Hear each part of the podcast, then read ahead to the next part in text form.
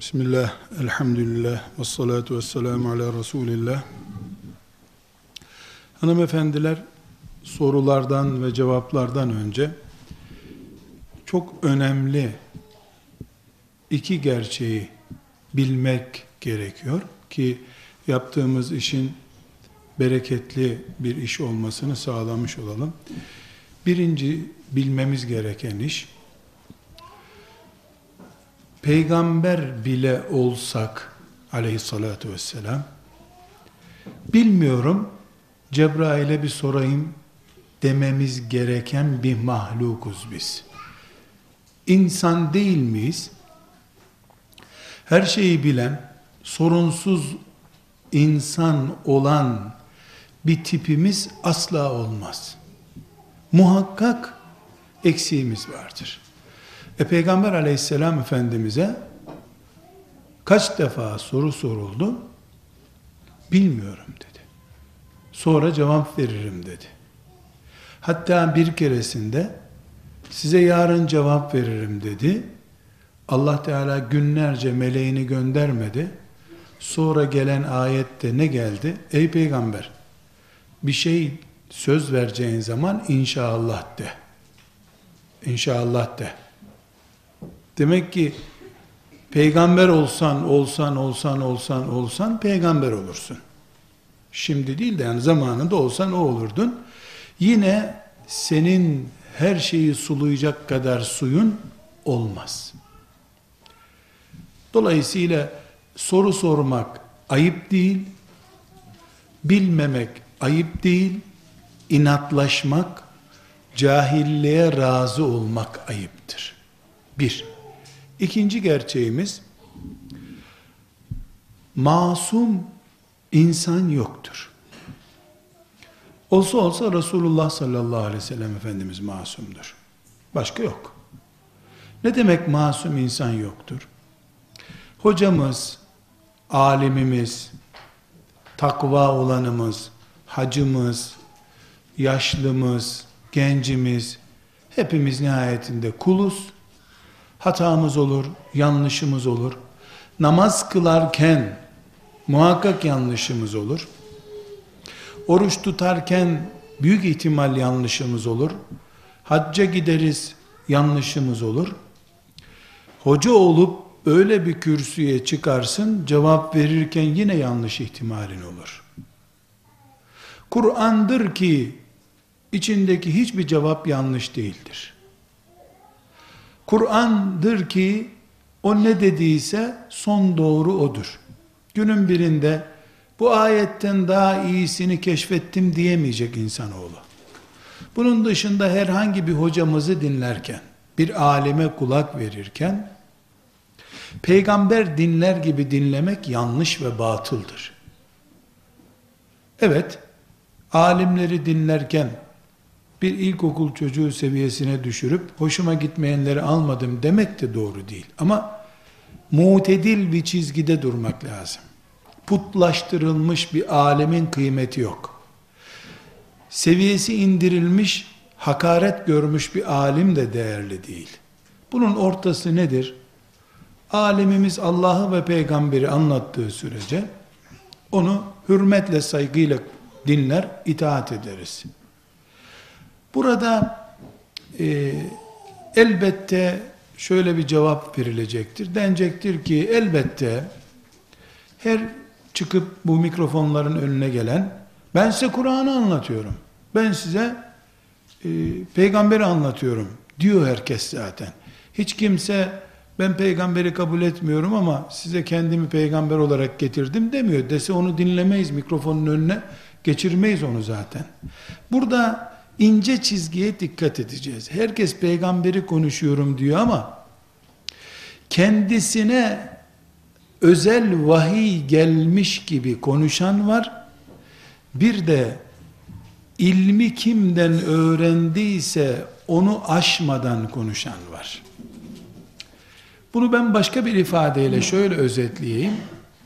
Sizin karşınıza çıkıp bu ümmetin geçmiş büyüklerini, Ebu Hanifelerini, Ahmet bin Hanbellerini yok sayarak direkt kendisine Kur'an'dan ilham geliyormuş gibi konuşan, bilin ki sizin dinlememeniz gereken birisidir.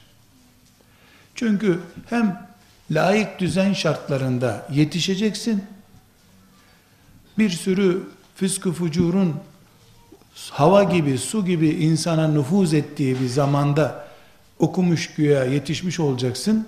Hem de ümmeti Muhammed'in bin seneden fazla bir zamandan beri her namaz kılanının, her oruç tutanının, her haccedeninin imam kabul ettiği ümmetin büyükleriyle cedelleşeceksin, onları yok sayacaksın. Elbette böyle bir kişiyi de peşinden gidilecek bir büyük görmeyiz. Bunun dışında alimleri, çıkıp bize Allah'ı ve peygamberi anlatanları, cennetimizi anlatanları hürmetle, saygıyla dinlemek zorundayız. Ama putlaştırmadan her anlattığını kesin doğru kıyamete kadar başka türlüsü olmaz diye düşünmemiz yanlış. Bu hakikatları özellikle benim sizin sorularınıza cevap vermeye başlamadan önce e, vurgulamamdaki maksadım ne? Kendim itiraf etmiş oluyorum ki nihayetinde ben de e, bir yolla bu mikrofonun karşısına çıktım ama ne vahiy geliyor bana ne de Allah'ın bana bir sözü var ki sen ne dersen doğrudur. Garanti ediyoruz. Böyle bir vahiy, böyle bir garanti benim için yok. İnşallah söylediklerimizin doğru olacağını Allah'tan umarız. Bizim dilimizi, gözümüzü ve elimizi yanlıştan muhafaza buyurmasını Allah'tan niyaz ederiz. Bu temennimiz, duamızdır. Böyle gayret ederiz. Ümmetimin büyükleri, ümmetimin ilmini, dinini bugüne kadar getirenleriyle bir yol kat etmek istiyoruz. Allah başarı lütfederse, tesir lütfederse inşallah hayır olur, bereketli olur. Bir bu, bir de özel uyarım var. Burada bir torba soru var. Bunlardan istediğime cevap vereceğim. Zaten bu uyarıyı başta yaptım. Her şeyi bilmem gerekmiyor. Bilsem de benim de çoluk çocuğum var. Her şeyi konuşamam. Yani bizim de evimiz var. Akşam eve gideceğiz. Bu görüntüler sonra her yerde duyuluyor. Onun için dinime zararı olmayacak şeyleri seçerek konuşacağım. Hayatım çok değerli değil. X cemaatine tabiyim. Yani herhangi bir cemaate tabiyim. Her gün yarım saat süren rabıta ve tesbih çekme olayım var. Eşim bu konuyla ilgili hiçbir ayetin ve hadisin olmadığını, hatta rabıtanın bir gizli şirk olabileceği konusunda endişesi olduğunu, bunu yapmamam gerektiğini, kocaya itaatını farz, rabıtanın ise ne farz ne de sünnet olduğu hususunda bana baskı yapıyor. Bırakayım mı, devam mı edeyim? Rabıta diye bir şey var mı? Şimdi bu hanım abla eşinden kendini kurtaracak, beni e, tenkit mikrofonlarının önüne atacak. E, kardeşimizin, ablamızın eşi keşke tesbih kelimesi istisna deseydi. Tesbih Kur'an'ın suresinin bile ismidir. Sebbih isme rabbikel ala. Tesbih başka, rabıta başka şey. Rabıta nedir kardeşler? Rabıta X Müslüman diyeyim ben de şimdi. X Müslüman gözlerini kapatıyor. Onun bir şeyhi var. Y diye bir şeyhi var diyelim. E, gözlerini kapatıyor. O şeyhinin resmini, cismini, tesbisini, bir şeysini gözünün önüne getirmeye çalışıyor. Bunun gitgide onu Allah'a yaklaştıracağını varsayıyor. Tasavvuf denen e, kavramın çok büyük oranda e, tamamında denebilecek bir oranda bir uygulamadır bu. Var olan bir uygulamadır. Dolayısıyla İslam ümmetinin tarihten beri yaklaşık 700-800 seneden beri şimdi de çok önemli bir bölümü tasavvuf erbabıdır. Hasan el-Benna gibi muhteşem bir şehit bile halveti tarikatındandır. Tasavvuf erbabıdır. Ee, dolayısıyla Hasan el-Benna rabıta yapar mıydı yapmaz mıydı bilmiyorum. Ama tasavvufta rabıta var. Başka türlü diplomayla, puanlamayla müridi kendisine bağlayamaz şeyh. Bunun mantığı şeyhi müridin gözünde önüne geçilmez. Emredince her şeye itaat edilir düzeyine getirmektir. Özet olarak söylüyorum. Şimdi bu bacımızın eşinin söyledikleri doğru. Kur'an'da, sünnette, İmam-ı Azam'ın mezhebinde, Ahmet bin Hanbel'de, Malik bin Enes'te, İmam Şafii'de rabıta denebilecek bir şeye direkt işaret bile yoktur. Kur'an'da yoktur. İşte şurada bir ayet vardı. O ayeti kaldırsan altından bir taş çıkacak. O alttaki taşın kenarında bir yazı var. O yazıyı okuyunca bu formülü çözersin türünden. Çok uzaklardan, dağlardan getirilmiş meyve suları var. Onlardan olabilir ama Kur'an'da böyle bir şey yoktur. Binaenaleyh bu Kur'an'a aittir, sünnete aittir sözünü kabul edemem. Ama şirktir sözü de çok ağır. Çok ağır. Yani müşrik Hasan el-Benna'yı hayal edemiyorum ben. Neuzubillah. Müşrik. Çünkü şirk bilerek Allah'a ortak koşmaktır. Yani buradaki pozisyon şeyhin ya da o silsilede kim varsa onun e, bir tür saygınlığı sayesinde daha iyi tefekkür etmeyi sağlamak olarak görüyorum ben bunu. Buna şirk demek batıl. Çok tehlikeli bir söz. Çünkü şirkten ötesi yok. Şirk ölüm demek. Sonu yok. Le zulmun azim. Korkunç bir günah şirk. Bunun sonu yok, arkası yok. Ama Kur'an'da da yok. Dolayısıyla bu bir iştihat, bir güzel görme, sonraki fukahanın deyimiyle bid'at-ı hasene diyelim biz buna. Fakat ibadettir. Bu da peygamber sünnetidir diyen Allah'tan korksun. Rabıta için ashab-ı kiramın yapmadığı bir işe kimse sünnet diyemez. Ashab-ı kiram rabıta yaptılar. Ama cephelerde. Kur'an-ı Kerim'de rabıta ayeti var. Açın tefsirinde rabıta dediği şey cephelerde bekleyin ha evlerinizde oturmayın diyor allah Teala. E, bu o kelimeden çalma kalem yapılan bir yorum bu. E, çok yani iki uç uygulama çok yanlış. Rabıta namaz gibidir diyorsan sapıklık bu. Rabıta şirktir diyorsan e bu da sapıklık. Ya milyarlarca Müslüman müşrik de beyefendi bir sen misin cennetten çıkmış biri. Müslümanı itham ederken çok dikkat etmek lazım. Birbirimizi günah açısından eğrisin büğrüsün diye tenkit edebiliriz ama şirk ölüm.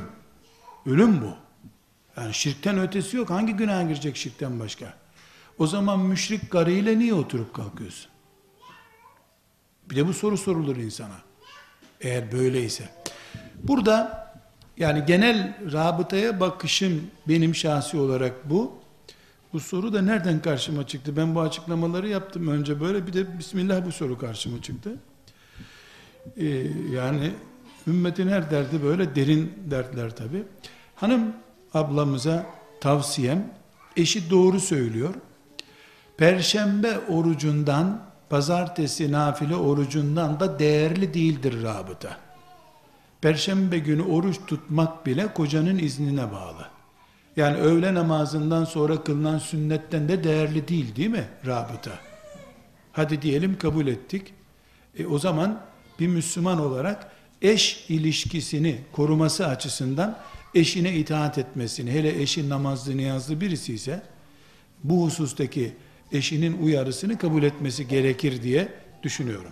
İkinci bir soru, tesettürde eşim siyah ferace tarzı veya pardesü, başıma ise büyük siyah eşarp takma, omuzları ve göğsü örtecek büyüklükte, konusunda takvaya en uygun, en az dikkat çekilecek örtünme biçimi diye ısrar ediyor.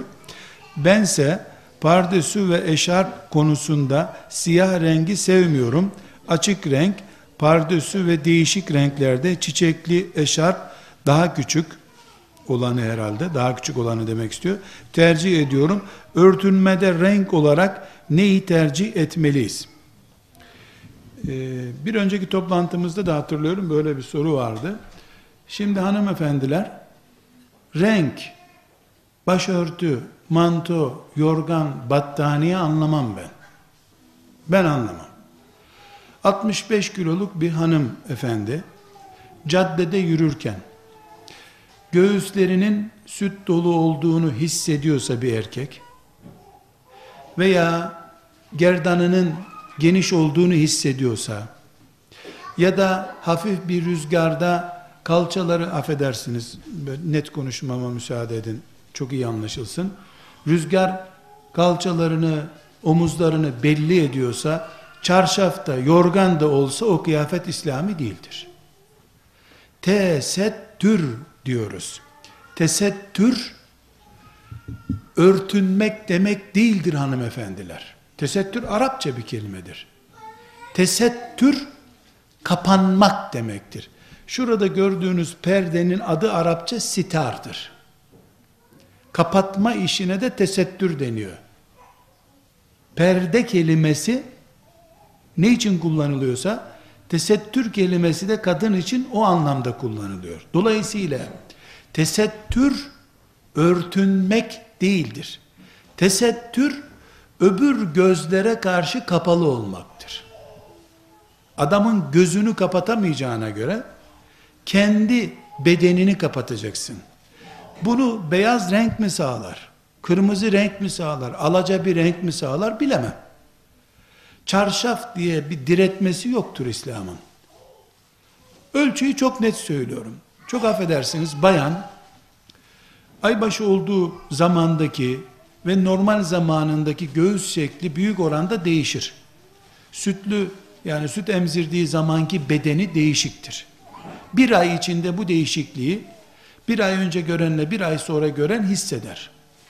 Hele kadın üzerinde gözü olan evli biri bunu çok iyi anlar. Gerçi insanlar bekardan sakınırlar hep. Ay bu bekar bunu lokantaya bile koymuyorlar şimdi. Evli bölümü. Zavallı bekar Namuslu bir bekarsa hele ne bilir kadın nedir erkek nedir? Evli profesyonel birinden kaçmak lazım aslında. Hanımıyla 10 sene 15 sene bir evde yaşamış bir erkek beladır. Bekardan daha beladır o. Ne hikmetse hep tersten tutmak hoşumuza gidiyor bizim.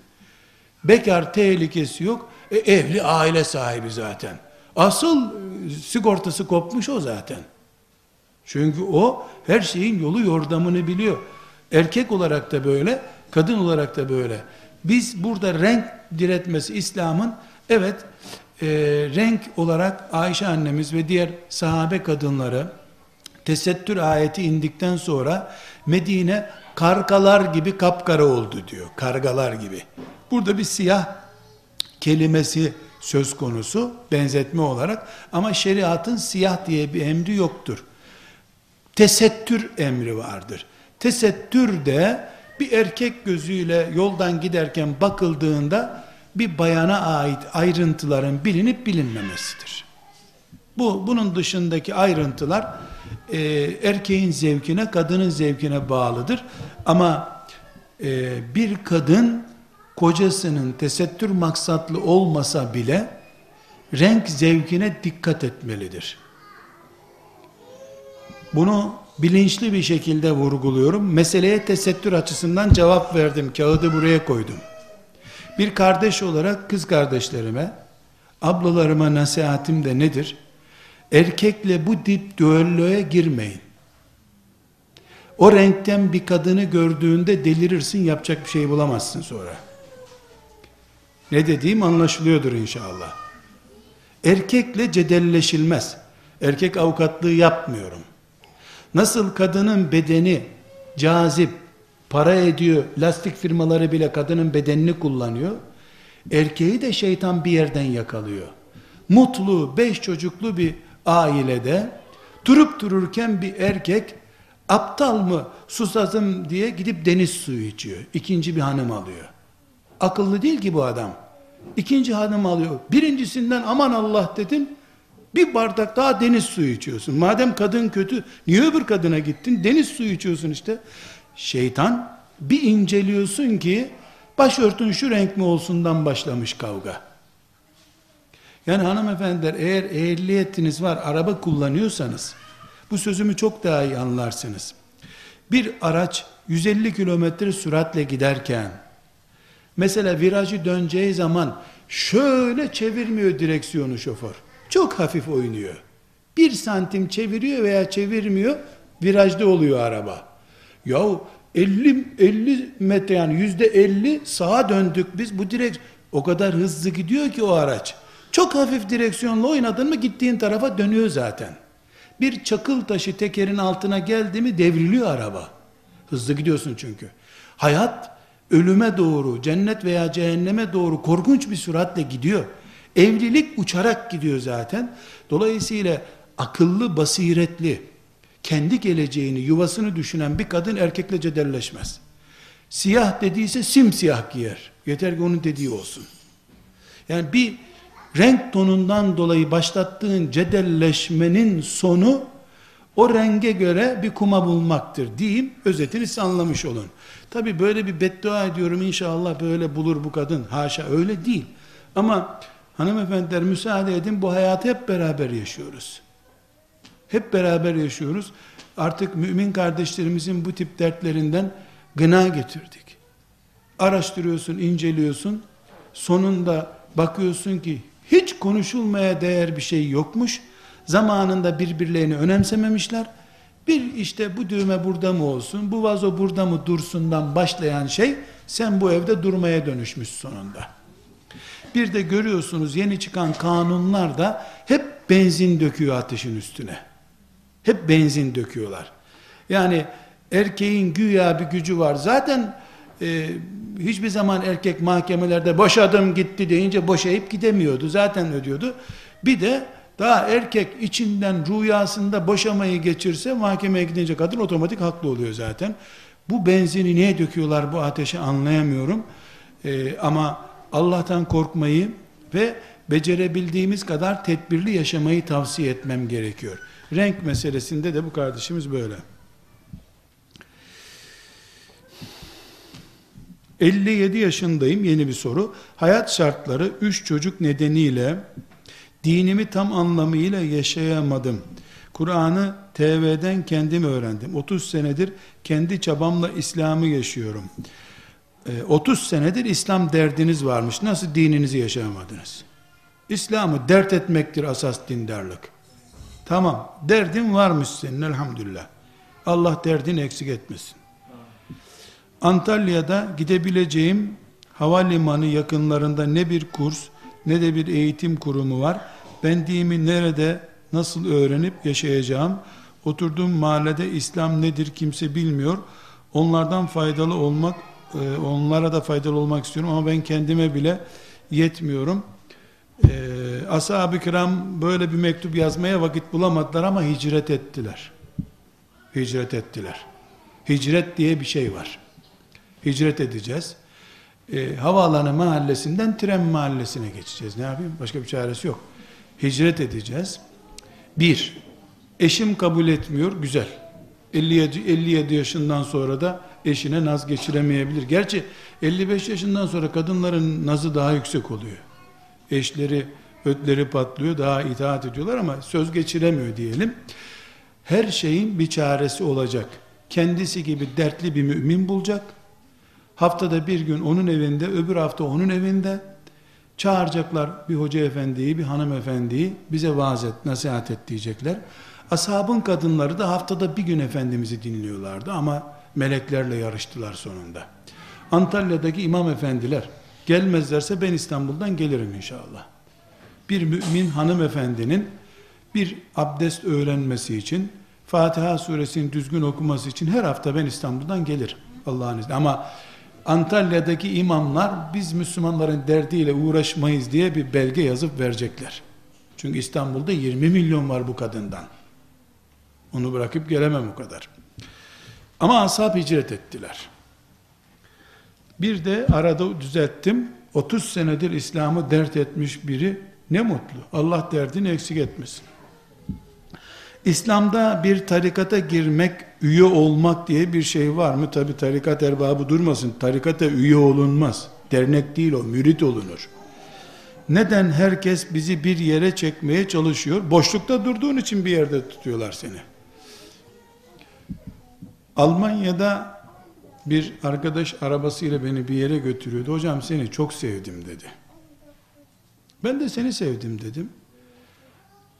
Bir şey soracağım sana dedi. Buyur dedi. Bir yere bağlı mısın sen dedi. Hiç boş birine benzemiyorsun dedi. Sokak köpeği mi zannettin beni? Elbette bağlıyım bir yere dedim. Ben anlamıştım zaten dedi. Sen bir yere bağlı olmasan dedi böyle olamazdın dedi. Nere bağlısın dedi. Çok büyük birine bağlıyım dedim. Belli belli dedi. Nerede sizinki dedi. Medine'de dedim. Adı ne dedi? Muhammed diyorlar dedim. Kime bağlı o dedi. O da Rabbine bağlı dedim. Allah mübarek etsin dedi. Birden frene bastı sonra. Mercedes ile beni götürüyordu. Sen dedi peygamberimizi mi kastettin dedi. Dedim başka şeyh bulamadım dedim. Ya biz kime bağlıyız biz gavur muyuz dedi. E dedim sen sanki Müslüman mısın der gibi sorarsan hak ettiğin cevap buydu. İmanımı beğendin, hocalığımı beğendin. Yahu ne güzel konuşuyorsun dedin. Kur'an okudum ağladın. Sana ne nere bağlı oldum? Çok mu önemli nerenin üyesi olduğum? Gördün ki imanım hoşuna gitti. Müslümanlığım hoşuma gitti. Boşlukta bulunursan herkes seni sahiplenir. Bu bizimdi der. Mesele nereden kaynaklanıyor? Kur'an yetmiyor. Hadisler yetmiyor. Ebu Hanife'nin derdini anlamıyorsun. Birine nüfus kağıdını vereceksin, sigorta edecek seni. Buysa tarikat, kimse kimsenin tarikatına girmesin. Ama biraz önceki hanımefendi sorusunda olduğu gibi, ben bir arkadaş bulamıyorum. E, kimseden bir şey öğrenemiyorum, yalnızım derse, o tarikat, dernek, vakıf ne bulursa girsin. Onun tarikata girmesi lazım. Bir şartla, Muhammed Aleyhisselam'dan büyük bir şeyhi olmayacak. On sözü dinleyecek. Mesela bir tarikatın toplantısına girecek. O toplantıda kaydedecek konuşmayı. Onları cümlelere bölecek. On cümleden beşi en azından Allah'ın sözü ya da peygamberin sözü olacak. Diğer beşi de Allah dostlarının sözleri olsun. Hiçbir zararı yok. Abdülkadir Ceylani'nin sözünü başıma tac ederim. Bana Cüneydi Bağdadi'den bahsetsin. Merhem diye gözüme süreyim ona. Ama on sözün onu da Efendi Baba dedi ki Mürşidi Kamil'im dedi ki biraz da Allah dese olmaz mı? O zaman da öyle sorarız. Demek ki tarikatı ikiye ayırıyorum. Derdi Allah olan tarikatlar, derdi tekkenin çorbasını pişirmek olan tarikatlar. Herkes kendine göre bir yol, yordan bulacak. Üç çocuğumun ikisi dinini yaşamaya çalışıyor ama 35 yaşındaki çocuğun hiçbir şekilde bilme, bilmesine rağmen oruç dışında dininin hiçbir vazifesini yerine getirmiyor. Ne yapayım? Bir defa oruç tutuyor çocuğun mümin senin. Bitti. Müminse hidayetinin artması için dua edeceksin. Sabredeceksin. 951. senede beddua edebilirsin ona. 950 sene sabredeceksin. Çünkü Nuh Aleyhisselam hiç iman etmeyen, oruç bile tutmayan oğlu için 950 sene bekledi. Anne çocuğundan şikayet etmez. Gece kalkar, kanlı kanlı gözyaşları akıtır, dua eder. Annelik odur. Şikayet etmez, sitem etmez. O şekilde iyi olması için sabahlara kadar dua eder. Yalvarır Rabbine, yakarır, dua eder. Başka bir soru. Abdest noktasında başka bir mezhebi mesela Maliki'yi taklit etmenin sakıncası var mı? Buna gerek yok ki. Eczane kapalı da nöbetçi eczaneye mi gideceğiz? Ne demek yani? Abdeste nedir mesele beni Maliki mezhebine geçirecek mesele? Diş dolgusu meselesi midir? E benim mezhebimde de caiz o. Yani bu mezhepler sanki komşu malı da bizde kalmadı biraz tuz verir misin diye Maliki amcalara mı gideceğiz? Bu mezhepleri böyle gelmeye gerek yok. Fıkıhta zorluk yoktur. Kalbimizde imanımız güçlüyse, Ebu Hanife'yi imamımız kabul ettiysek, mesele yok. Onda da abdestin bir sorunu yoktur. Yeter ki abdesti fıkıh bilenden öğrenelim. Gazeteden abdest öğrenirsen her mezhebe gidersin. Başka bir soru. Ailemde benim haricimde kimse namaz kılmıyor. Onlar için ne yapabilirim? Tabiinden bir zat camide namaz kılmış. Namaz kıldıktan sonra millet çıkmış o biraz daha kılıyor. Çok kıldın demişler. Hayır hayır olur ki çocuklarım eksik bırakar. Onlar için de bir vakit namaz kıldım demiş. Bir kişinin bir ailede namaz kılması Allah'ın oraya lanet etmeyeceğini gösteriyor. O rahmet garantisi. Onun bağlantısı açık demek. Bütün telefonlar kapandı, deprem yaşadık maazallah. Bir kişinin telefonu açık, hattı kesilmemiş. Ne olacak? Hepimiz oradan arayacağız akrabamızı. Altı kişilik bir ailede bir kişi namaz kılıyorsa, bir kişinin meleklerle bağlantısı var demektir. A, o bağlantıyı canlı tutacak. Kopan, dua edecek. Namazlarında dua edecek. Secdeden kalkacak, dua edecek. Tahiyyattan sonra dua edecek, dua edecek. Yalvaracak.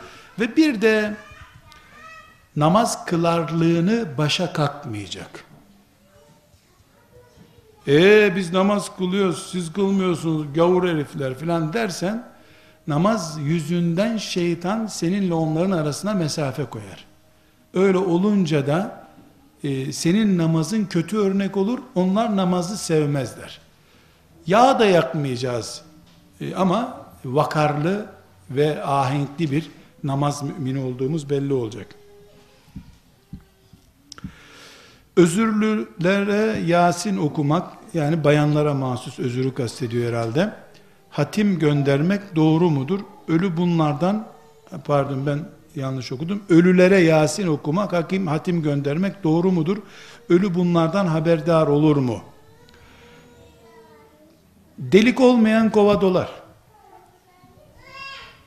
İbadet olan herhangi bir şey, Kur'an, namaz, oruç, her şey ibadet olarak yapıldığında, ticari yapılmadığında, parayla ve arkadaş hatırı için yapılmadığında, Allah için ezan okununca namaz kılınır gibi yapıldığında her ibadet sahibine de hayırdır. Kime ondan sevap rica ediyorsa Allah ona da gönderir. Ama Müslüman öldüyse, ölmeden önce dede çok yaşlandın bankadaki hesabı kapat istersen ahirete gitme bununla dendiğinde çocuklar bu zamanda da faiz kötü olmaz gibi bir küfürle ahirete gittiyse ona 104 kitabı her gün hatmetsen bir faydası yok. Kur'an ibadet mümine rahmet olur. Burada e, soru çok uzun. Ben kendi Türkçemle özetleyeyim onu. Yani gavur gibi yaşayan bir kadını da erkek mi kabul edeceğiz? Mahremiyet açısından söylüyor. Ee, evet erkek kabul edeceğiz. Çünkü gavur kafalı olmak benim namusumu basit görmek anlamına gelir onun için. Biz niye erkekten kaçınıyoruz? Namusumuz onun gözüne düşmesin diye. O benim sesimi de kaydedebilir. Bedenimi de başkasına Allah'tan korkmuyor. Allah'tan korkanı erkek, canavar her şeyi kabul edebilirsin. Kadının elleri ve yüzü ayette geçen zinete dahil midir? Yani kadınlara ellerini ve yüzlerini örtmek farz mıdır? Şuradan aşağısı, şuradan aşağısı ve şu başörtünün bağlandığı şuradan çenenin burasına kadar alt kısım değil, avret değildir kadında. Ama alışveriş merkezlerinde binlerce delikanlı, züppe, boşu boşuna alışveriş merkezinde arkadaş bulmak için gezenlerin arasında dolaşan genç bir kadının avrettir yüzü. O yüzü görmek için gençler dolaşıyor orada zaten. E Müslüman kız oraya gider mi? Ya oradan geçmek zorunda işte. Aslında ilaç alacak nöbet eczaneden. O kadar bir zorunlulukla orada bulundu diyelim. Esasen el ve topuktan aşağısı yani çorabın alt kısmı diyelim ve bu abdeste yıkanan yüzün üst kısmı avret değildir. Ama avretleşebilir. Bunu bayanın kendisi belirler. Burada bayanlar açısından e, çok önemli bir soru var. E, normal adet dönemim 7 gün 8 gün 7 gün oluyor. 8. gün temizlenip eşimle beraber olduktan sonra e, kanamam oluyor. E, doktora sorduğumuzda menopoz dönemi olduğu için diyor. 10 günü beklesem bir de 11 12. günde böyle oluyor. Bu şekilde olursa özre mi giriyor? Ne yapmam gerekir? Bayanların 3 günden az ve 10 günden fazla olan kanamaları özür kana kabul edilebilir. 10 günden önce kadının kanama takviminde oynama olması normaldir. Dolayısıyla e, bu tip bayanların 10. günü beklemeleri gerekir. E, 7. 8. gün normalde idi. Yani bir kadının takviminin doğumda bozulması normal, hamilelik risklerinde, düşüklerde bozulması normal, ağır yük kaldırınca kanama takvimi bozulabilir. Evlenince zaten otomatik bozuluyor. Dolayısıyla takvim yani 7 gündü 70 sene öyle devam edecek diye bir şey yok. Evet menopoz dönemine girildi. Menopoz dönemi de 10 sene sürebilir. Yani bu da çok önemli bir gösterge değil. Ee, burada kadının ihtiyaten yapacağı şey 10 günü takvim kabul etmektir. 9. günde kesilirse bir sıkıntı yok. Ee, bu kesilmenin garantisi de beyaz akıntıyı görmektir ya da pamuk veya bir şeyle test edip iç kurulamanın yüzde yüz sağlandığını test etmekle mümkündür. Bu iç kurulama belki zor, beyaz kanama kesindir. 10. en ideal olan, ihtiyatlı olan 10. günü beklemektir. 10. günden sonra kan, irin ne olursa bu e, yüzde yüz özür kabul edilir. Ne eşiyle olan ilişkileri açısından bir sorun olur, ne ibadet açısından bir sorun olur. Hiçbir sorun yok.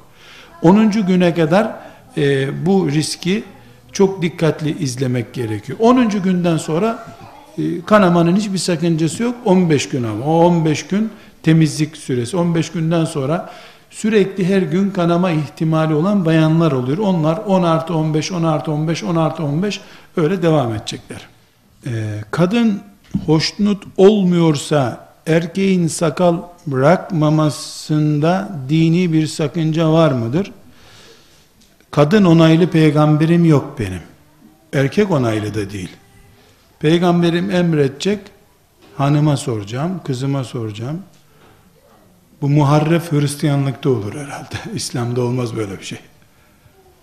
Bunu bir bayan yazmama. Bu soruyu erkekler sormalıydı.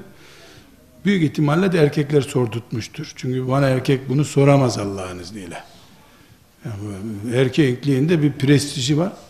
Bunu sordurtmam zannediyorum ama bayan da bunu sormamalıydı. Kıyamet günü Resulullah'ın rakibi olarak dirilmesin hiçbir bayan.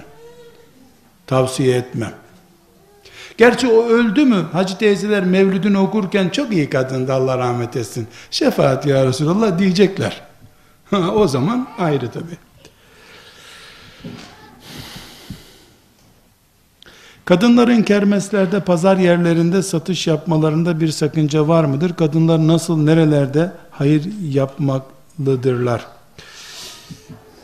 Şimdi bayanın ticaret yapmasında, çalışmasında hiçbir sakınca yoktur. Haram değildir. Bayanın erkekle görüşmesi, sürtüşmesinde sakınca vardır. Pazar yerlerinde e, erkeklerle içli dışlı bir ortamda bayanın bulunmasında sakınca vardır. Bayanlara mahsus bir kermes mesela hiçbir sakıncası yok. Bayanlara mahsus bir kermeste istediği gibi ticaret yapabilir.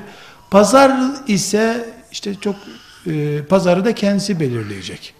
Yani ne kadar erkeklerden kendisini koruyacak, ne kadar pazarlık edecek erkek, abla çok aldın az verdin, yok kardeş bu normaldir nasıl diyecek yani Yani bu bayanın kendi karar vermesi gerekiyor. Bayanların hayır yapması bir beraberinde bir soru daha var. Bayanlar nasıl hayır yapacaklar? Bayan kendi malından hayır yapar. Kocasını da hayra teşvik eder. Ondan da sevap kazanır. Yahut da mesela şunu şuraya verelim mi diye kocasının izniyle verir. Kocası da sevap kazanır. O da sevap kazanır. Kocasından habersiz onun malından sadaka yaparsa vebale girer. O sadaka olmaz o zaman. Ama bana sorarsa kadının kendisi olduğu gibi sadakadır zaten. Dik dursun, asiye olsun, ümmeti Muhammed'in şerefini korusun, başka sadakaya gerek yok. Yeter. Ümmetin en büyük ihtiyacı o zaten. Çok şeyimiz var, asiyemiz ve Meryem'imiz yok. Firavun'un sarayını, saltanatı, first lady'liğini karşısına alıp Rabbim bu sarayı istemiyorum. Cennette bir oda ver bana yeter ya Rabbim diyen kadın istiyoruz biz. Asiye. Asiye. Kendisi sadaka onun. Ne yapacak sadakayı?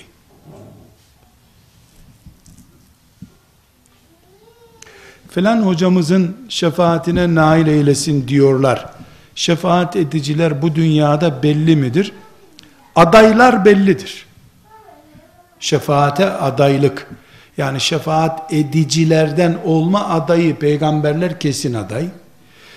Ee, şehitler şehit olarak gittilerse biz kanının aktığını gördük ama şehit olup olmadığını bilmiyor. Onlar aday. Bu adayların adaylığı kabul edilirse kıyamet günü e, onlar şefaat edecekler. Ayetler, hadisler bunu gösteriyor. Ama e, onlar da paçayı kurtaramazsa arasınlar bir şefaatçi artık. Hoca olmak, alim olmak hiçbir şeyin garantisi değildir. Ebu Bekir radıyallahu anh bile vefat ederken ne mutlu sana, ne mutlu Ebu Bekir. Resulullah seni seviyordu vefat ettiğinde aleyhissalatü vesselam. Biz de çok memnunuz. Fetihler yaptın, Kur'an'ı cem ettin, ne mutlu sana denince ne cevap verdi hanım ablalar? Şuna razıyım, şuna razıyım dedi. Şuna razıyım. Ne diyor? Günah, bir, sevap bir şey olmasın istemem başka bir şey. Yani günahlarımı affetsin Allah, sevap da istemezdim diyor. Böyle her sakal bırakan, her mikrofonun karşısına çıkan, e inşallah. Ben de istiyorum öyle bir şey. Bir sürü hocam var, biri kurtarır beni herhalde. Ben evli bir bayanım. Babam her akşam alkol içiyor. Kahveden geç saatlerde geliyor. Arkadaşını eve getirip evde saz çalıp alkol alıyorlar. Anneme eziyet ediyor. Ben kız evlat olarak nasıl davranmam lazım? Evde dul bir de kız kardeşim var. Artık babamla konuşmuyor. Hocam lütfen bana yol gösterin. İnna lillahi ve inna ileyhi raciun. Bu ablamız za yol göstereceğim ama önce ondan bir yol öğrendim ben onu göstereyim. Yeryüzü Vakfı'nda, Uzay Vakfı'nda, Dünya Vakfı'nda akşam derse katılıp bir saat eve geç gittiği için kocasına sitem eden kadınlar bunu bir okusunlar. Bunu bir duysunlar. Böyle aile de var. Kur'an dersine gidiyor, fıkıh dersine gidiyor kocası diye Saat 9 oldu neredesin her akşam bir derse gidiyorsun diye fırtına estiren kadınlar bir de bu manzarayı düşünsünler. Denklik kurmak lazım. Bu kızımızın yapabileceği hiçbir şey yok. Sadece annesi canını kurtarmak için ona sığınırsa veya kız kardeşi bu sığınmaya yardımcı olabilir. Yani annesine yardımcı olabilir. Evlat babaya ve anneye karşı savcılık yapamaz polis rolünde olamaz. Allah katında bu kızımızın bir mesuliyeti yok. Sadece kız kardeşi ve annesi sığınırlarsa can havliyle ona yardım edecek. Babasının hidayeti için dua edecek. Ee, belki işte kocasından izin alıp e, babasına bir kilo muz götürüp gönlünü almak ve ona rica etmek gibi bir alternatifler filan olabilirse ona ilgilenecek. O kadar daha ötede yapabileceği bir şey yok. Allah yardımcısı olsun biz de ona dua ederiz. Bulunduğumuz çevrelerde birçok cemaatten veya tarikattan insanlar var ve bizim bir arada bulunmamızı gerektiren durumlar oluyor. bu ortamda İslami olmayan dinimize sonradan eklenmiş bid'at bir şey yapılıyorsa bizim tavrımız, tepkimiz ne olmalı? Buna Peygamber sallallahu aleyhi ve sellemin hadis-i şeriflerine dayanarak soruyorum. Elinizle, dilinizle, kalbinizle düzeltiniz diyor. Daha berbat etmeyecek düzeltmeler yapmalıyız. Mesela burada caiz olmayan bir iş yapılıyor. Ben İstanbul'dan gelmiş bir hoca olarak bu yanlıştır bacılar desem bunun bir etki gücü var. İçimizden bir bacı kalkıp ya ne yapıyorsunuz kızlar bu yanlış herhalde demesinin etkisi başka. Sen boyun ne postun ne sen daha yeni örttün başını otur kız deyip onu susturacaklar. Bana cevap vermeyecekler en kötü ihtimalle. Benim düzeltmem başka, onun düzeltirken bozması başka. Müminler olarak çok kaypak zeminlerde duruyoruz. Yani her birimiz şu masanın şurasındayız şu anda. Birbirimizi itham edecek konumlardayız hep. Sen zaten kimlerdensin? Sen sen sen zaten tipin, çarşafın, pardesün zaten bozuk geliyor bana. Hep birbirimizin kusurunu arıyoruz. Direkt haram, yüzde yüz haram olan şeylerde asla tavizimiz yok. İçki içilen bir yerde, kumar oynanan bir yerde, menhiyat, küfür söz söylenen bir yerde kalkar gideriz. Zaruret filan bizi burada orada hastane ise ameliyatta bakamam harama ayrı bir konu. Böyle ameliyathane gibi bir yerde bakamam elbette o bir zaruret. Öyle akrabaydı, nişandı, görüşmeydi onlardan dolayı haram işlenen bir yerde duramayız. Ama bunun dışında işte mevlüt töreniydi. Orada birisi bir menhiyat yapıyor. Bu tip şeylerde e, mümkün olduğu kadar tahammüllü olmak zorundayız. Müdahalemizi bireysel yapmalıyız. Yani 20 kişilik bir bayanlar toplantısındayız. İşte burada asla caiz olmayan bir bid'at konuşuluyor mesela. Ayağa kalkıp 20 kişiyi karşına alman hiç iyi bir şey değil.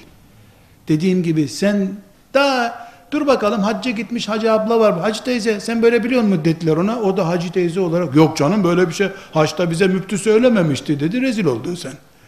Yani onların gözünde. Dolayısıyla taktik üretmek lazım. 20 kişiyi karşıma alacak yerde yanımdakine oturup böyle bir şey yok dinimizde. Sen ne diyorsun bacı dediğin zaman sen bireysel konuşunca onu da adam yerine koyunca evet yok hak aslında. O da yanındakine derken fitne bireysel giriyor zaten. 1 2 3 4 diye şeytan içimize bu fitneleri, bid'atleri sokuyor. Toplu mücadele taktiği yanlış bir taktiktir.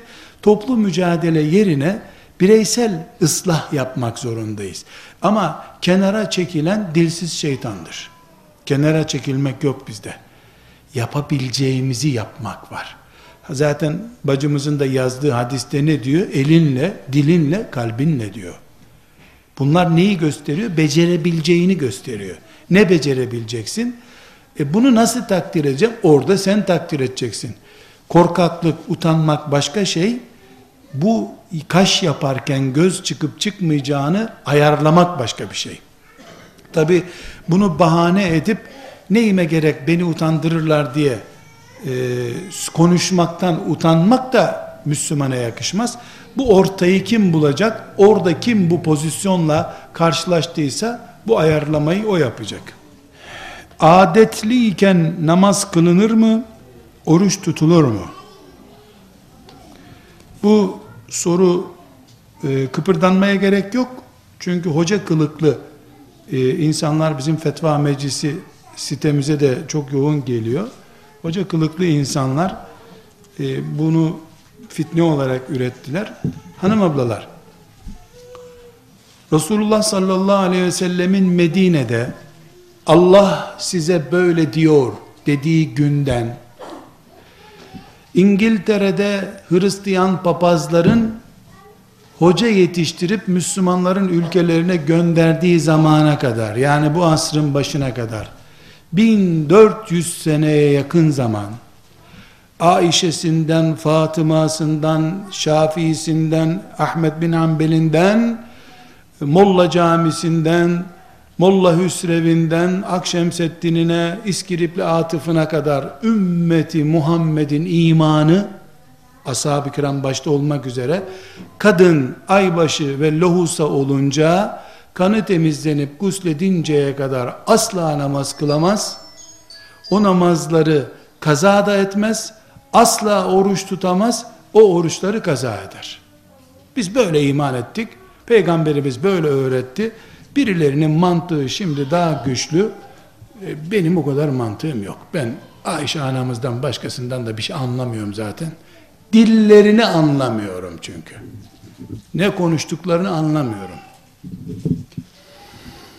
Şimdi bunu anlamadım ama sesli okuyayım.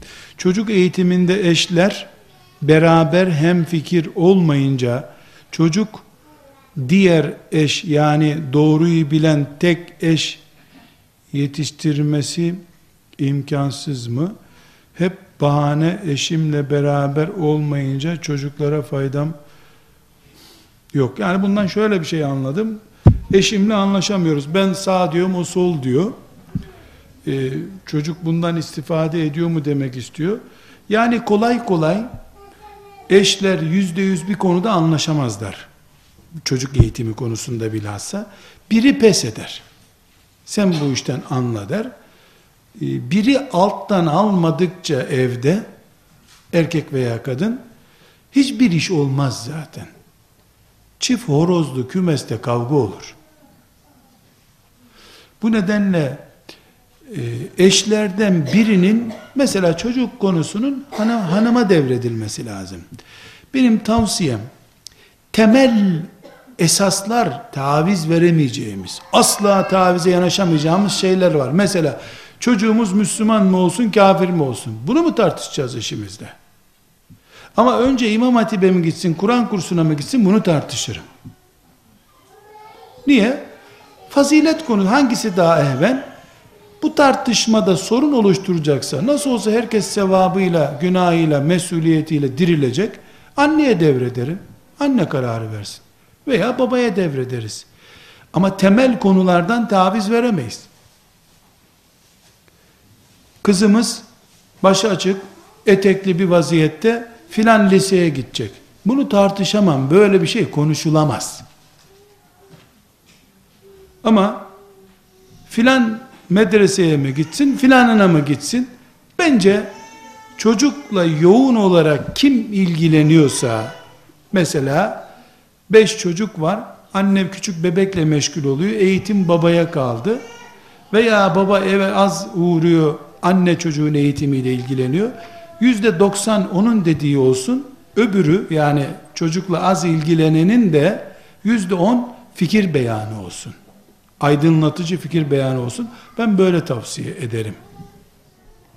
Eşim huysuz ve sorumsuz, alkollü, oruç tutmaz, namaz kılmaz. E, dini de yoksa, inkar ediyorsa senin eşin değil o. Bir yolunu bulup ayrılman lazım.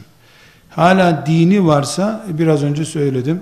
Kendini e, imtihanda kabul edip 24 saat dua ederek alttan alarak kızağa çekmen gerekir. Ama bu anlatımda büyük oranda din de yok. Erkeğin kafir olması halinde e, yuvada kadının kadın olarak kalması caiz değil. Artık biriyle avukatla görüşüp o yuvadan kurtulması lazım. Yuva değil orası zaten. O çatıdan kaçması lazım. Cemaat ve tarikatların İslam'daki yeri nedir? İslam'da İslam'dan başka bir şey yoktur. Ne demek yeri nedir?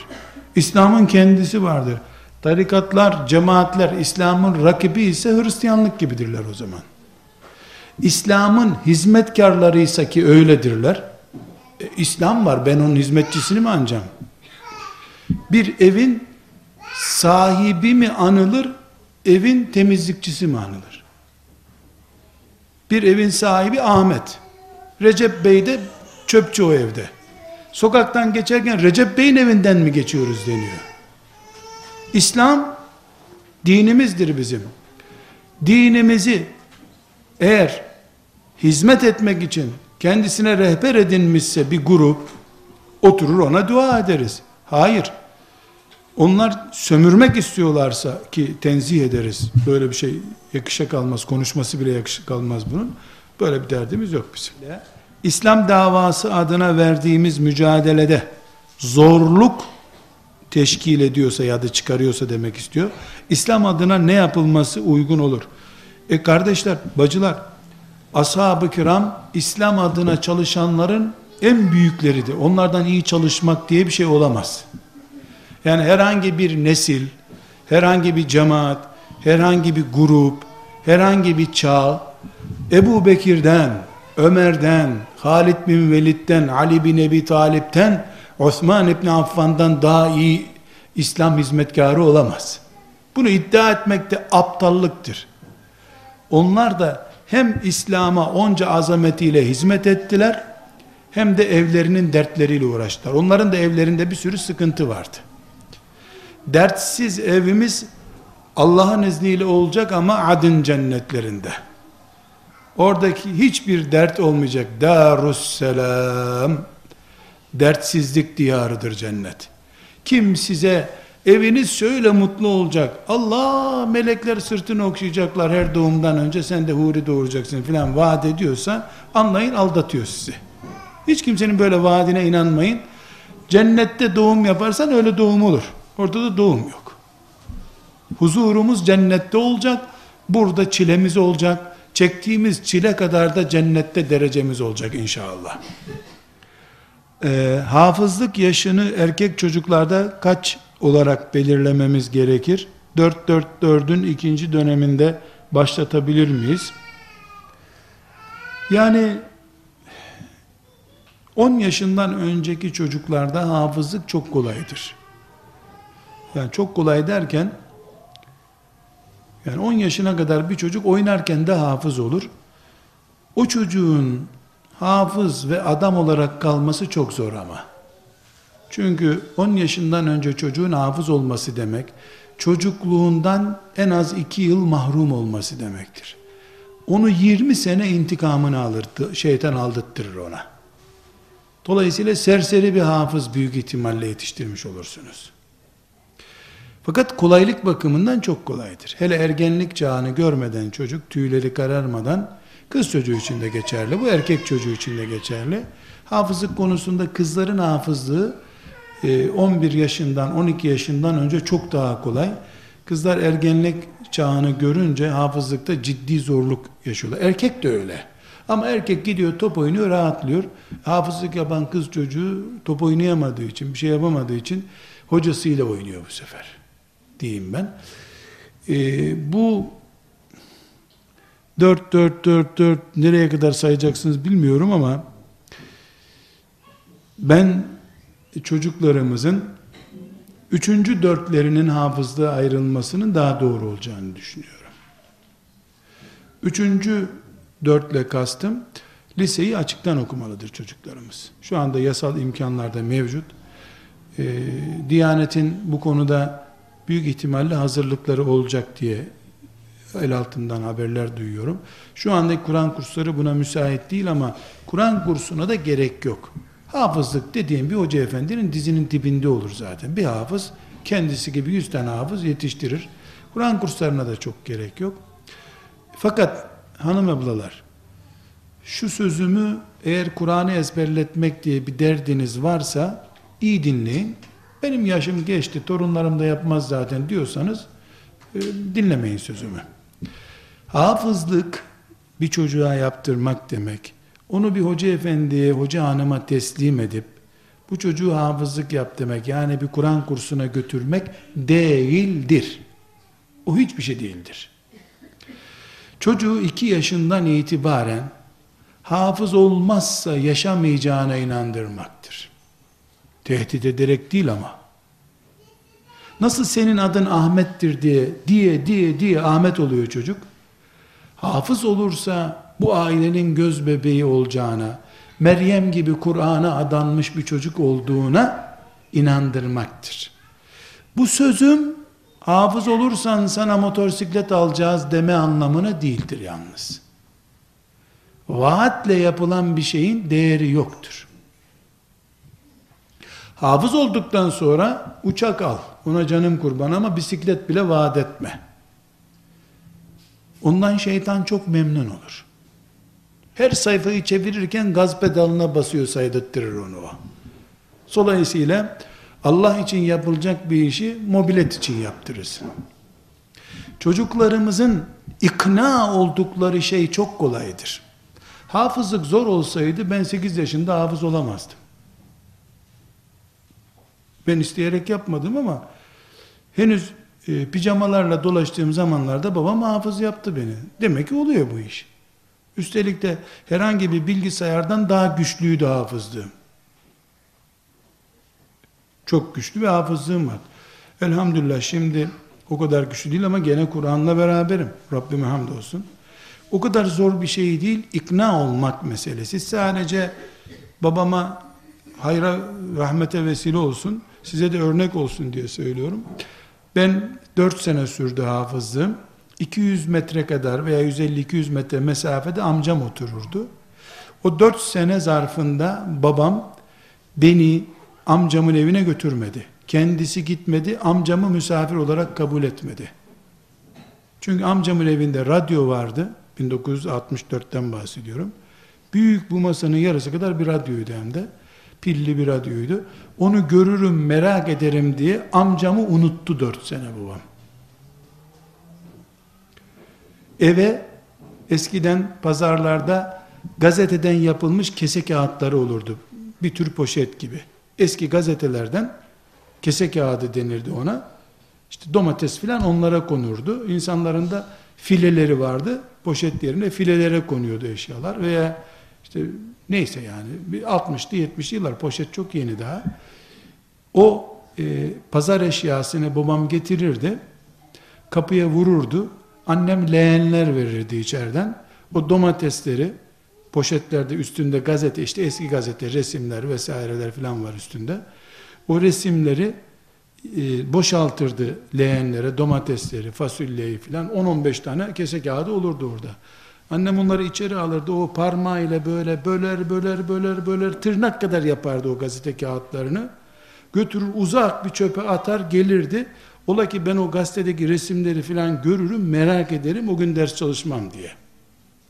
Vahşice bir metottu bu. Yani ama Allah ondan razı olsun. Yapacak başka bir şey bilmiyordu.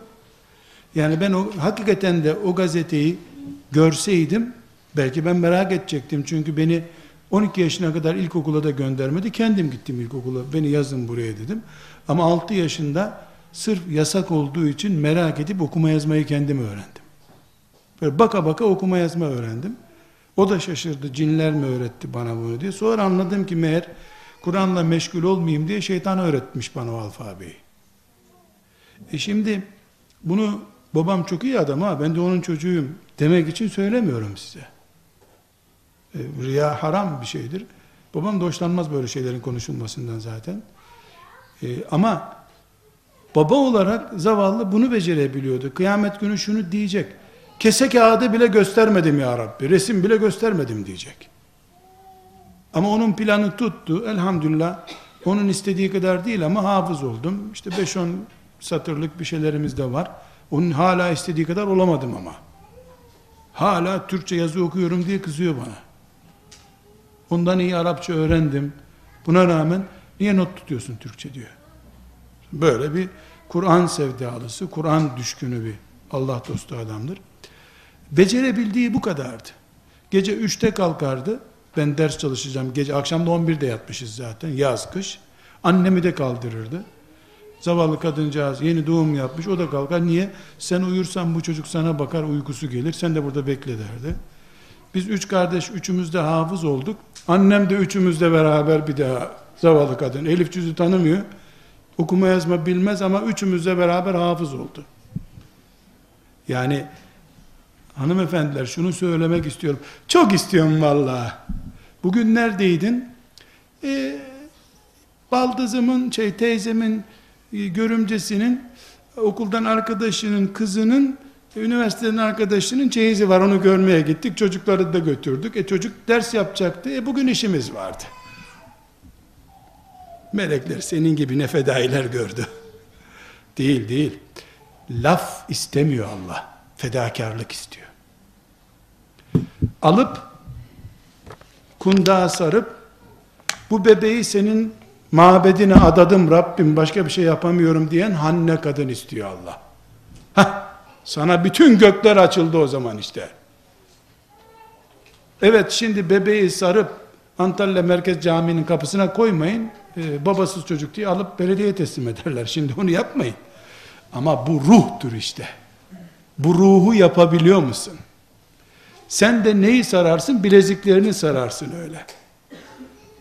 Babam benim senelerce abisini ziyarete gitmedi. Yüz metre ötede oturuyordu. Anasını babasını ziyarete gitmedi. Biz üç kardeş hafızlık bitirene kadar iki gün gider gelirdi. Ben de sevinirdim.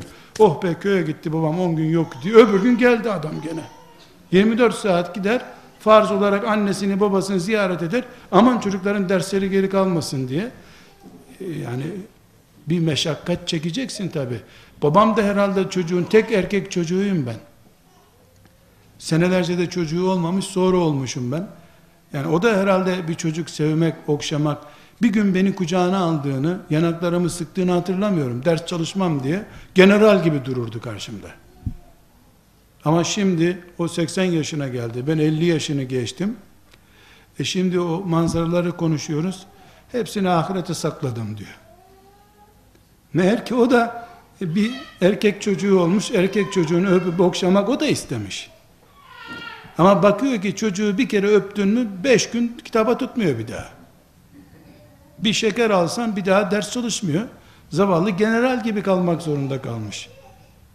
Ben razıyım babamdan. Allah razı olsun. Çünkü benimle beraber olan amcalarımın çocukları, arkadaşlarımın babaları da çok merhametliydiler. Fakat onlar şimdi inşaatta çalışıyorlar. Ben de inşaatta çalışıyorum ama Kur'an inşaatı yapıyorum. İnsanların imanının inşa edilmesi için elhamdülillah uğraşıyorum. Bu çocuklarımızın yani Kur'an kursuna konması yetmiyor ablalar onu anlatmak istiyorum. Evin Kur'an evi olacak bir defa. Çocuk Kur'an olarak hatırlayacak seni. Bir anne hatırlanırken çocuğu tarafından benim rahmetli annem deli miydi neydi bilmem demeli. Neden yahu? E milletin anası Kur'an okunurken ağlardı. E benim anamın yanında Kur'an dedin mi gözleri yaşarırdı. Hasretini anlamalı çocuk. O çocuk hafız olmasa bile Kur'an sevdası ile yaşar Allah'ın izniyle. Ama mevlütten mevlüde, Ramazandan Ramazana Kur'an hatırlarsan, melekler de seni öyle hatırlarlar.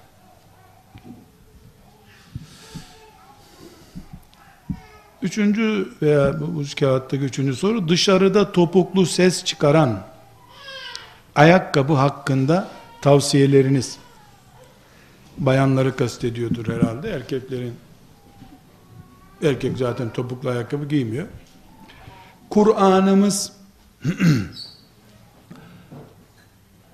müminlerin hanım hanımlarına, peygamberin ashabının kadınlarına hitap ederken ayaklarınızı ses yaptırmayın diyor. Bu yani yapınca kadın karşıdaki erkek burada at nalı geçmediğine göre biri var burada nedir diye bakacak ve kadını görecek diye kadının ayağına dikkat edecek diye yapılmış bir uyarı e kot pantolon giydikten sonra ayak sesinin sıkıntısı yok. Bunlar bir anlayış meselesi. Yani kauçuk ayakkabı giy ama üst kıyafet Amerikan kovboyu. E bunun hiçbir değeri yok. Yani bunlar toplu takdir edilmesi gereken şeyler hanımefendiler. Tepeden tırnağa İslam olur. Sadece topukta İslam olsa ne olacak? Topuğu İslam, başı başka bir alem. Ee, bunun bir yararı yok.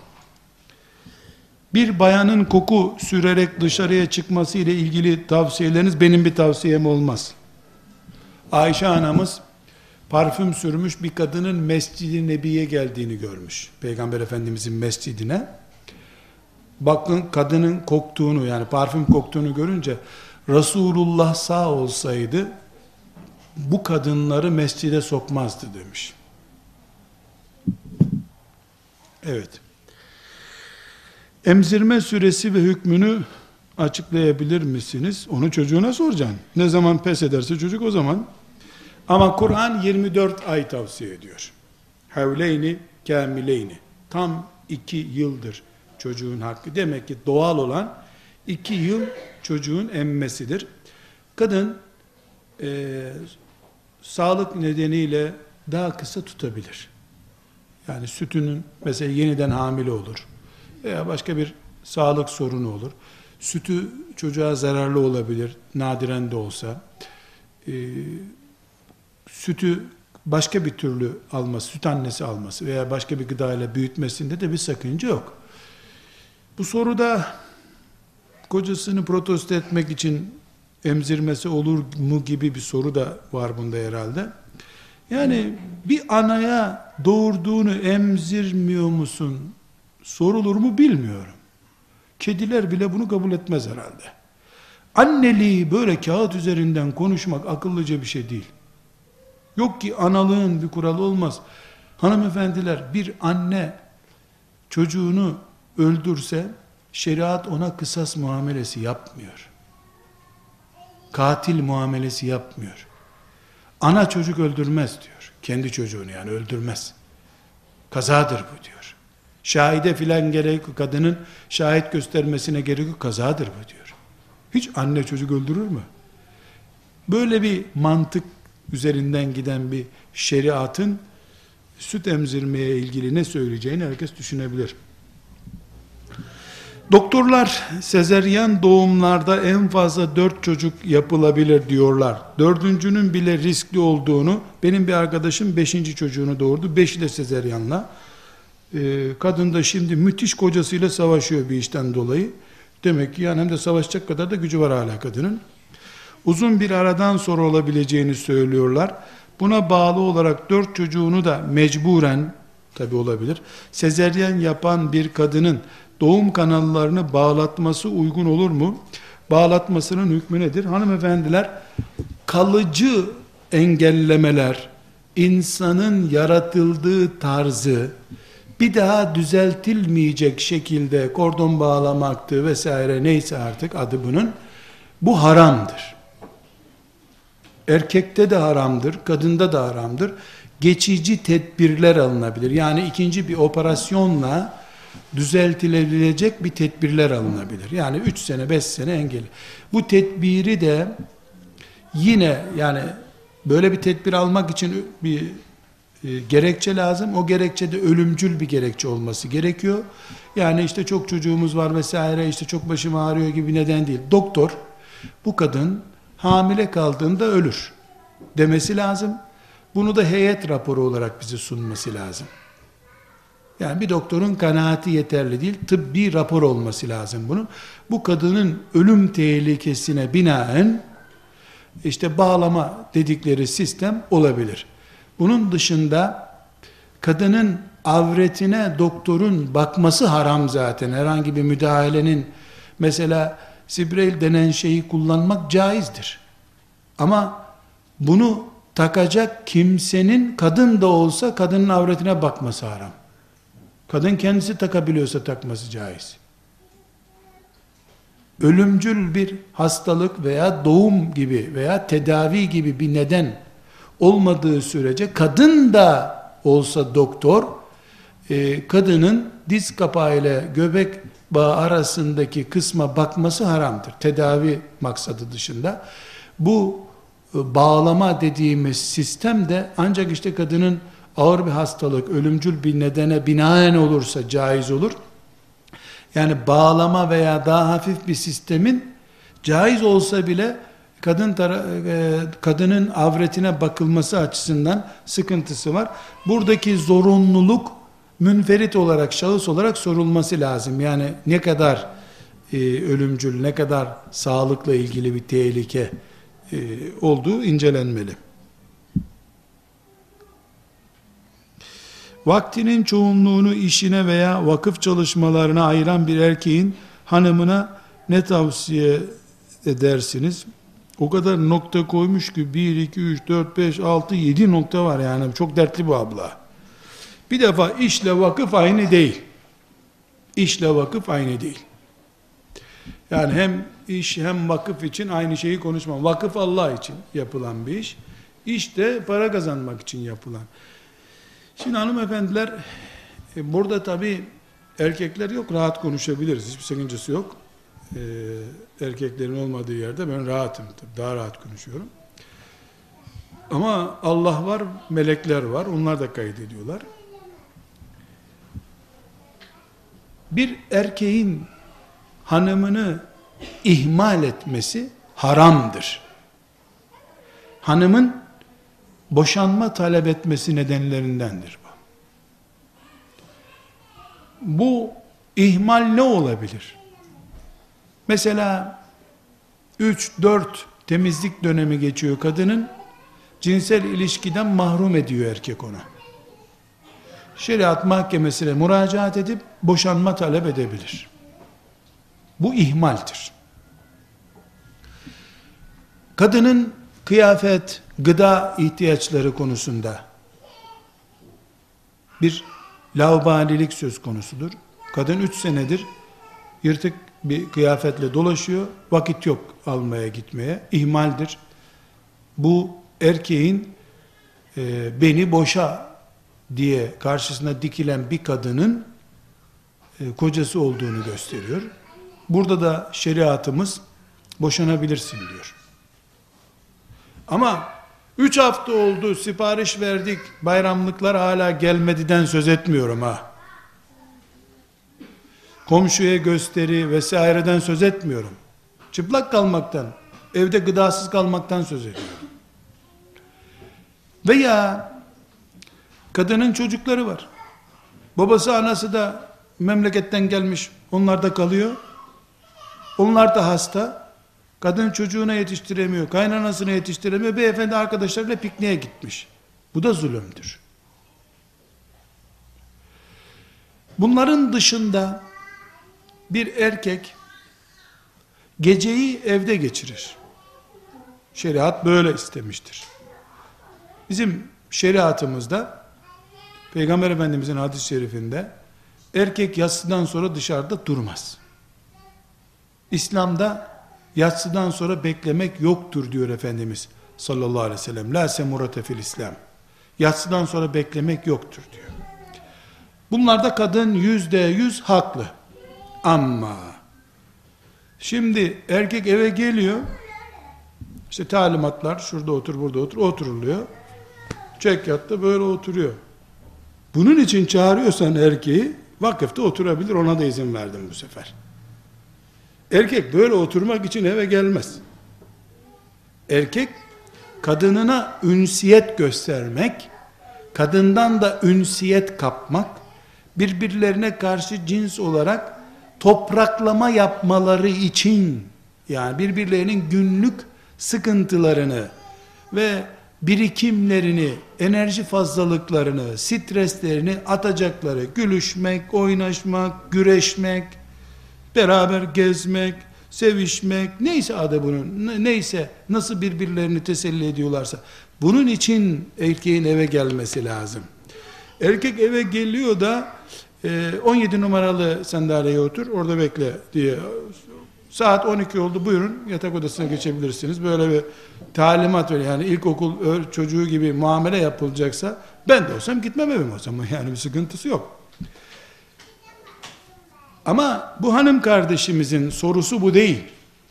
Bu soruyu bana sordu. Erkek vakıftan eve gelmiyor diyor. Peki sen beni İstanbul'dan çağırdın ben bu akşam evime gideceğim. Hanımım kime sorsun bunu? Nurattin Hoca? Senenin en az 300 günü evinde değil. Ya Antalya'da ya Mersin'de bir yerde muhakkak. Sana bu savunmayı yapmak için Nurattin Hoca gelip vakıfçılık yaptığında iyi.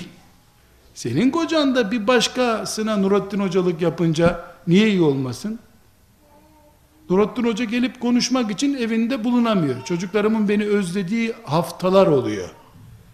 Ama yavrum özlemeye devam edin de bu hasreti cennette giderelim diyorum. Eşime de aynı şeyi söylüyorum. Bu hasret cennette biter diyorum.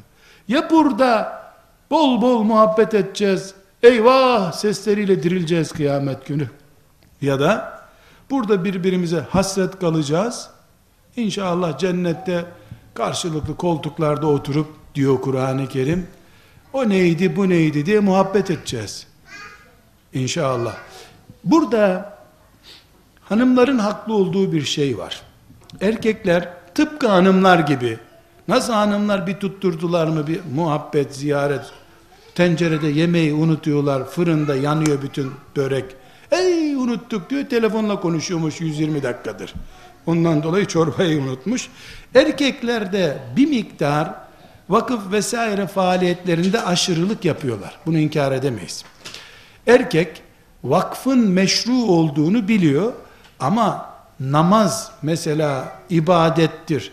Öğle ezanı okundu başladık. Akşam oldu hala övleyi kılıyorsun sen. Arada kindi kaynadı. Niye övleyi kılıyorsun? Zamm-ı sureyi uzun okuyor. Böyle bir namaz olur mu? Namazın bile bir haddi hududu var. Yeter lan. Bir rekat beş saat sürer mi? Yani vakıf da tıpkı namaz gibi uçsuz bucaksız vakıf olmaz. Ya da evde hanımdan laf dinlemektense Allah yolunda hizmet numarasıyla vakıfta keyif sürmek o erkeğin imanıyla Allah'ı arasındaki bir iştir o. Buna Nurattin Hoca ve herhangi bir hoca müdahale edemez. Çünkü erkek de madem vakıf hizmeti yapıyor, bilir ki Allah vakıftan önce karımı soracak bana. Çocuklarımı soracak. Bunu bilmeyen adam zaten vakıf hizmeti yapmıyordur. O vakıfta keyif sürüyordur, çay içiyordur arkadaşlarıyla. Bu konuda söyleyecek başka bir şeyim yok. Çünkü ben de kusurluyum, ben de eve gitmiyorum doğru dürüst. Ee, doğumdan sonraki lohusalık kanı, nifas hali 40 gündür. 41. gün, yani biterken de zaten aybaşı kanı gibi bitiyor. Kuruluk veya beyaz sıvının gelmesiyle anlıyoruz. Ee, 40 günden sonrası yine 10. gündeki projemize döneriz. Yani 40. 41. güne geldik. Hala lohusalık kanımız devam ediyor. Hiçbir şey yok gibi devam. Hem kocasıyla ilişkilerinde artık bir sorun yok. 40. gün yani e, doğum mesela öğlende olmuştu. 40. gün öğle dolduğunda e, lohusalık bitti. Gider guslünü alır normal hayatına hiçbir şey yokmuş gibi devam eder. Bayan için. Burada sefer ayı, Recep ayı ile ilgili sorular var. Ben prensip olarak ömrümün nerede geçtiğine bakıyorum. Ne seferle ne Muharrem'le bir işim yok benim. Ben ömrümü Allah yolunda geçireyim de isterse Ocak ayında olsun. Benim için bir şey gelişmiyor. Ben öyle düşünen biriyim. Bu tip ayrıntılar yani şeriatımın namaz, oruç, cihat gibi birinci dereceden görmediği konular, nafile konularla gündem yapmak bir tür aspirin alıp keyfine bakmak gibidir. Ümmetin nesli gidiyor. Ailemiz çöktü. Haram diye bir şey kalmadı. Faiz ekmek haline geldi. Genç kızlarımızı iffetiyle evlendirebilsek Kudüs'ü fethetmiş sayacağız kendimizi. Bu hale geldik. Müslüman insanlar kendileri Kur'an okumaya vakit bulamıyorlar. Bu hale geldik. Sefer ayında uğur olurmuş. Aşure günü e, işte bakkala gidersen cennete girermişin. Valla benim bu kadar vaktim yok. Ben ümmetimin derdiyle kavruluyorum. Ne seferi ya. Bütün aylarım benim bereketsize dönüştü zaten. Ramazanda bile eğlenceye döndü bizim de. Sefer ayıyla niye uğraşacağım ben? Bu tip nafile konuları abartıp bir saat bununla meşgul. Sefer ayında işte şöyle edersen böyle edersen şu bu filan bu tip işlerle meşguliyeti vakit israfı ümmetimin enerjisinin israfı olarak görüyor bu kardeşiniz. Bu konulara cevap bile vermeyi kendime uygun görmüyorum. Hanımefendiler e, ya ben sizi sinirlendiremedim çok ihtiyarladım artık yani bayanlar bana kızmıyorlar ya da sizin maşallah sabrınız var. Teşekkür ederim. Ee, Allah Teala size de bize de razı olacağı bir hayat yaşamayı muvaffak kılsın. Ee, büyük bir fitne zamanına geldik. Peygamber Efendimiz sallallahu aleyhi ve sellem benden sonra kadın gibi bir sorun bırakmadım ümmetime diyor. Millet kadınların bela olduğunu zannediyor. Şimdi bir baba çocuğuna dese ki yavrum şu dolapta 250 e, gram altın var daha büyük bir dert bırakmadım sana ben. O sana dert olarak yeter dese bu ne demek olur? O altın pistir, haramdır. Tutma ona mı demek olur? Yoksa oğlum tarladaki odunları kimsenin alacağı yok. Bu dolaptaki altına dikkat et. Sana bıraktığım yegane servet budur. Bu mu demek olur? Benim peygamberim veda hutbesinde Allah'ın emaneti olarak aldığınız kadınlara dikkat edin ha diye gitti. Sonra da Medine'ye geldiğinde benden sonra kadın kadar büyük bir fitne, dert bırakmadım size dedi. Ne demek fitne? Kaybedersen yandın demek. Onun için üç kız çocuğu doğurup büyüten anneye cenneti avucunda veriyor Resulullah sallallahu aleyhi ve sellem. Ne demek? Üç kız büyütmüş, erkek güvercin bile bu kızları görmemiş. Al sana cennet. Bu kadar mübarek bir işi maalesef becerip Müslüman kardeşlerimizin de dikkatsizliği yüzünden e, çok laubali bir şekilde değerlendiriyorlar. Allah işimizi kolay etsin. Bayanlar olarak sizin de bizim de sonumuz hayır olur inşallah. Velhamdülillahi Rabbil Alemin.